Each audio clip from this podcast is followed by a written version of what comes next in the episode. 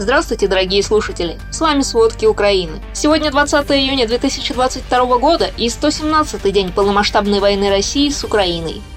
На востоке Украины ухудшается ситуация и на фронте, и за пределами линии фронта. А в пятницу российские войска атаковали объекты топливной промышленности на востоке и в центре Украины. Так, в Полтавской области российские военные обстреляли Кременчугский нефтеперерабатывающий завод. В Харьковской области ракетный удар пришелся по газоперерабатывающему предприятию в Изумском районе. В Днепропетровской области обстрелами разрушили нефтебазу в Новомосковском районе. 14 человек пострадало от этой атаки и последовавшего пожара. Пожар пытались потушить, но во время тушения взорвался резервуар с нефтью. В воскресенье один из пострадавших от взрыва спасателей умер от ожогов, двоих увезли в больницу. Еще одного погибшего нашли совсем недавно под завалами. А в Николаевской области в воскресенье российские ракеты атаковали портовый город Очаков. Российские военные пытались разрушить портовую инфраструктуру, но попали еще и в частный сектор. ракеты повредили там несколько зданий. Один мирный житель погиб, двое ранены. Информация об общих потерях и разрушениях уточняется. Последние два дня обстреливали и села Николаевской области. Почти каждый день сообщают об атаках Березнеговатской и Широковской громады. Информации о пострадавших пока нет, но в воскресенье разрушили несколько сельских домов. От обстрелов села Красное Воскресенской громады пропала и вода, и электричество. Еще в селе Красное из-за обстрелов занялось поле с озимой пшеницей. В Херсонской области идут бои в Береславском и Каховском районах, примерно в 70 километрах выше Херсона по Днепру. От боевых действий повреждены и уничтожены дома, много заминированной инфраструктуры. Мирные жители рассказывают о мародерстве со стороны оккупантов, угрозах фермерам и предпринимателям. Продолжаются похищения людей. Но точной информации оттуда все еще нет из-за информационной блокады области.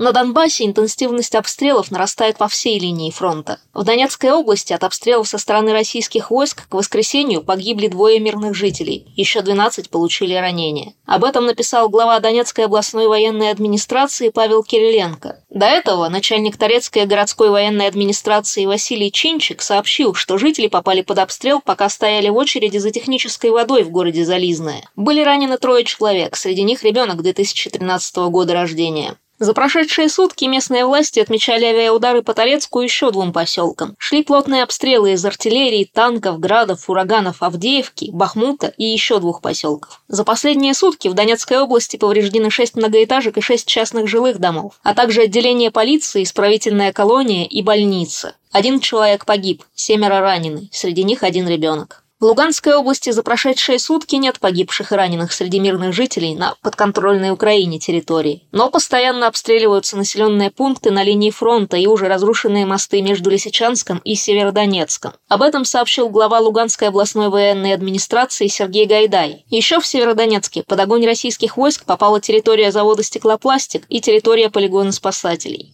Напомним, под фактическим контролем России находится 95% территории Луганской области. По оценкам главы Луганской областной военной администрации Сергея Гайдая, из зернохранилищ оккупированной Луганской области оккупационные власти вывезли 15 тысяч тонн подсолнечника и 10 тысяч тонн зерна. Также, по его словам, они заготавливают зерно под будущую посевную, но производителям хотят платить только 30% стоимости зерна, то еще и в рублях. Ссылаясь на экспертов, он утверждает, что за эти средства невозможно провести посевную кампанию для урожая 2023 года. А журналистское расследование проекта схемы от Радио Свободы доказывает, что только за май Россия могла незаконно вывести с территории Украины более 180 тысяч тонн зерна. Армия России продолжает обстреливать Харьков и область. Из-за последних атак среди пострадавших опять есть дети. За последние сутки российские военные нанесли удары по городу Чугуеву и ближайшим селам, примерно в 30 километрах к северо-востоку от Харькова. По самому Харькову и пригороду российские военные выпустили ракеты. В результате повреждены частные дома, хозяйственные постройки и гаражи, а также помещения учебного заведения в городе Люботино. А в селе Ивановка взорвался снаряд и ранил троих детей. По последним данным, официально подтверждено, что 323 ребенка погибли в Украине из-за действий Российской Федерации. И это только проверенные цифры, не учитывающие оккупированных территорий и мест, где идут бои. А подтвержденное количество раненых детей и подростков выросло до 586 6. Такие цифры обнародовала Генеральная прокуратура Украины. Несколько детей были ранены только за вчерашний день. В Изюмском районе Харьковской области в водоем, где купались двое детей 13 и 14 лет, попал снаряд. Он сдетонировал, и дети получили осколочные ранения. Также из-за обстрела пострадала восьмилетняя девочка в городе Железная Донецкой области. Из всех регионов Украины в Донецкой области пострадало больше всего детей и подростков. За ней идут Харьковская и Киевская области. Вчера Сумскую область опять обстреляли из минометов. Российские войска ударили посередине Будской общине 10 раз. По предварительным данным жертв нет, а информация о разрушениях уточняется. Повреждены частные дома и хозяйственные постройки. А по данным масштабного расследования журнала The New York Times, российские военные били по территории Украины неточными боеприпасами в не менее чем 450 случаях. Использование такого оружия запрещено или существенно ограничено международным правом. К таким выводам пришли журналисты, проанализировав более тысячи фотографий, сделанных в Украине корреспондентами этого издания и другими проверенными военными корреспондентами. На этих фотографиях зафиксировали более двух тысяч использованных или разорвавшихся боеприпасов. Большая часть их квалифицируется как неточная. Журналисты пришли к выводу, что российская армия сознательно использует такие боеприпасы на территориях с гражданскими объектами и безоружным населением. Этим российская армия нарушает основные нормы международного права в отношении законов и обычаев войны. А среди бетонных многоэтажек в крупных городах такие снаряды становятся еще более опасными. Взрывная волна усиливается из-за опорной силы бетона и разрыва суббоеприпасов рядом. Острые металлические обломки разлетаются по сторонам и глубоко ранят внутренние органы и ткани людей. Также среди находок, подтвержденных журналистами, противопехотные мины и ручные гранаты, которые оставили российские войска после отступления. Наибольшей угрозой, по словам авторов, становятся мины и не разорвавшиеся суббоеприпасы в почве. Они могут оставаться там десятки лет и представлять угрозы местному населению, и особенно детям, которые любят исследовать непонятные предметы. Расследовать военные преступления будут не только журналисты, но и спецпредставители ЕС. Специальный представитель ЕС по правам человека Эймон Гилмор посетил разрушенные дома и места пыток людей в украинских городах Буча и Ирпень. Они стали известными на весь мир после обнародования фактов жестокости российских солдат по отношению к местному населению. Гилмор приехал в Украину на несколько дней, чтобы собрать доказательную базу и пообщаться с представителями украинской власти. Их общение будет касаться международного расследования нарушения прав человека российскими военными. Война наносит ущерб России. Он несопоставимо меньше, чем у Украины, но довольно ощутим. Особенно на приграничных территориях. Губернатор Брянской области Александр Богомаз сообщил, что поселок Суземка сегодня утром обстреляли со стороны Украины. Он заявил об одном пострадавшем. Осколочное ранение легкого получил сотрудник районных электросетей. Сейчас его жизни ничего не угрожает. В поселке поврежден один частный жилой дом. А губернатор Курской области Роман Старовой заявил, что вчера украинский беспилотник скинул возле хутора Кучеров боекомплект. По его словам, незначительно пострадал один из домов на окраине населенного пункта. В нем разбиты оконные стекла и поврежден забор. Пострадавших нет. И такие новости появляются почти каждый день. Возможно, скоро и Калининградская область почувствует последствия войны. Литовские железные дороги не будут провозить через свою территорию из России в Калининградскую область и обратно подсанкционные товары. Об этом сообщил губернатор Калининградской области Антон Алиханов со ссылкой на уведомление ЛТГ «Карго». В письме говорится, что компания разрешит перевозку только тех товаров, которые были погружены до 17 июня включительно и отправлены транзитом. По предварительным оценкам, под запрет попали от 40 до 50% поставляемых товаров, среди которых, например, строительные материалы, цемент, металлы, а также готовая продукция, которая вывозилась в регионы и из региона. Алиханов заявил, что это потребует срочной постановки на линию Усть-Луга-Балтийск новых судов. Он назвал решение Литвы попыткой экономического удушения региона.